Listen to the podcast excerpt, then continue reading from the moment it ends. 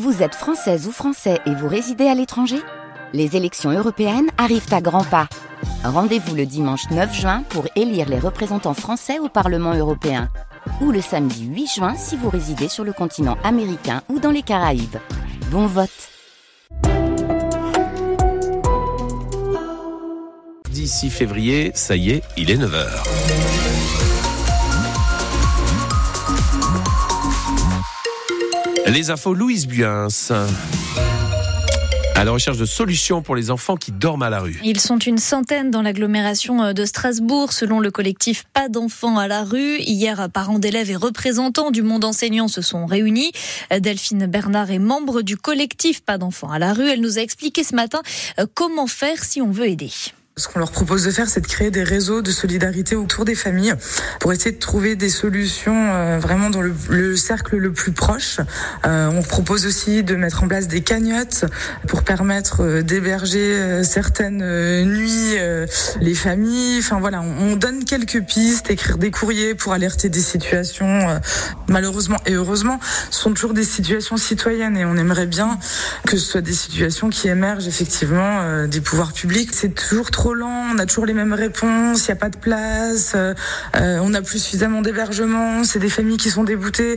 Voilà, nous, on s'en fiche de la situation euh, des familles, des situations administratives, je, je veux dire.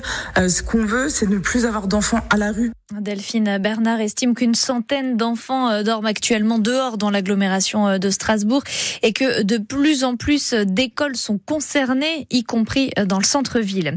Au sujet de l'école, les enseignants sont à nouveau appelés à faire grève aujourd'hui, mais pas de manifestation prévue en Alsace.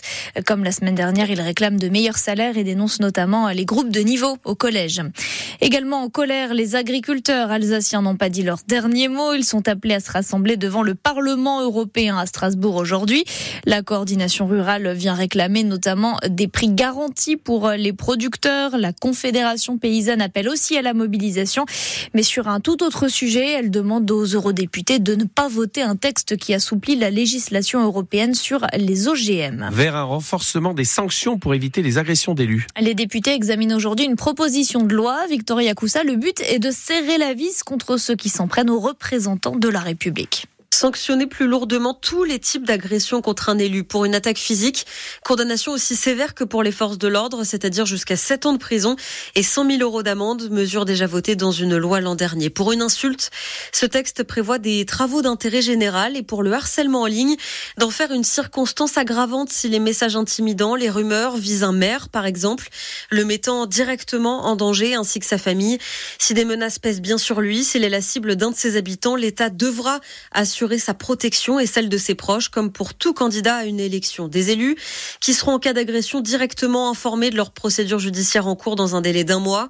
Une prise en charge financière est aussi prévue, comme les restes à charge médicaux ou une assistance psychologique. La proposition de loi a déjà été votée au Sénat et en commission à l'Assemblée.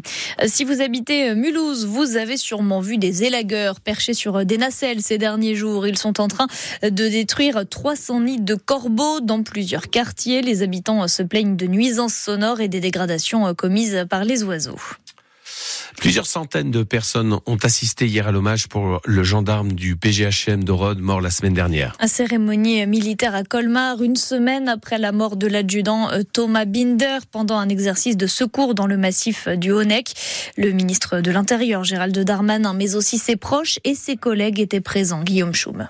La cérémonie a débuté par le survol de deux hélicoptères au-dessus de la place Rapp de Colmar, celui des gendarmes et celui de la sécurité civile. La famille et les proches de l'adjudant Thomas Binder sont là. Il y a aussi ceux qui l'ont côtoyé, comme le docteur Sami Kassem. Médecin urgentiste, il intervient aussi pour les secours en montagne. Moi, je connais Thomas, donc j'ai travaillé avec lui pendant des années. Et le dernier secours que j'ai fait, c'était avec Thomas. Donc euh, voilà, puis je connais le frère, je connais un petit peu toute l'équipe donc euh, de Euh, avec qui on travaille depuis une quinzaine d'années. Dans son discours, Gérald Darmanin, le ministre de l'Intérieur, a évoqué un gendarme excellent dans tout qui donnait sans compter. Il rejoint l'immense et héroïque cohorte des soldats de la montagne, morts pour sauver les autres. La montagne prend la vie des montagnards et les enlève à leur famille, à leurs camarades. Au petit Victor, que son père ne verra jamais plus grandir, mais qui toute sa vie pourra dire que son père est un héros. Dans la foule, il y avait beaucoup de colmariens, mais aussi des personnes de la région de Münster venues apporter leur soutien au PGHM de Horode. En secours montagne, il y a des gendarmes qui sont aussi euh, dans les montagnes à secourir des personnes. Il y a des gens qui sont là euh, pour sauver, euh, sauver aussi des gens. Quoi. À l'issue de la cérémonie, aucun gendarme du peloton de haute montagne de Horode n'a souhaité s'exprimer. Tous étaient submergés par l'émotion. Thomas Binder a été promu au grade d'adjudant chef à titre posthume. On vous a mis des photos de la cérémonie sur francebleu.fr Alsace.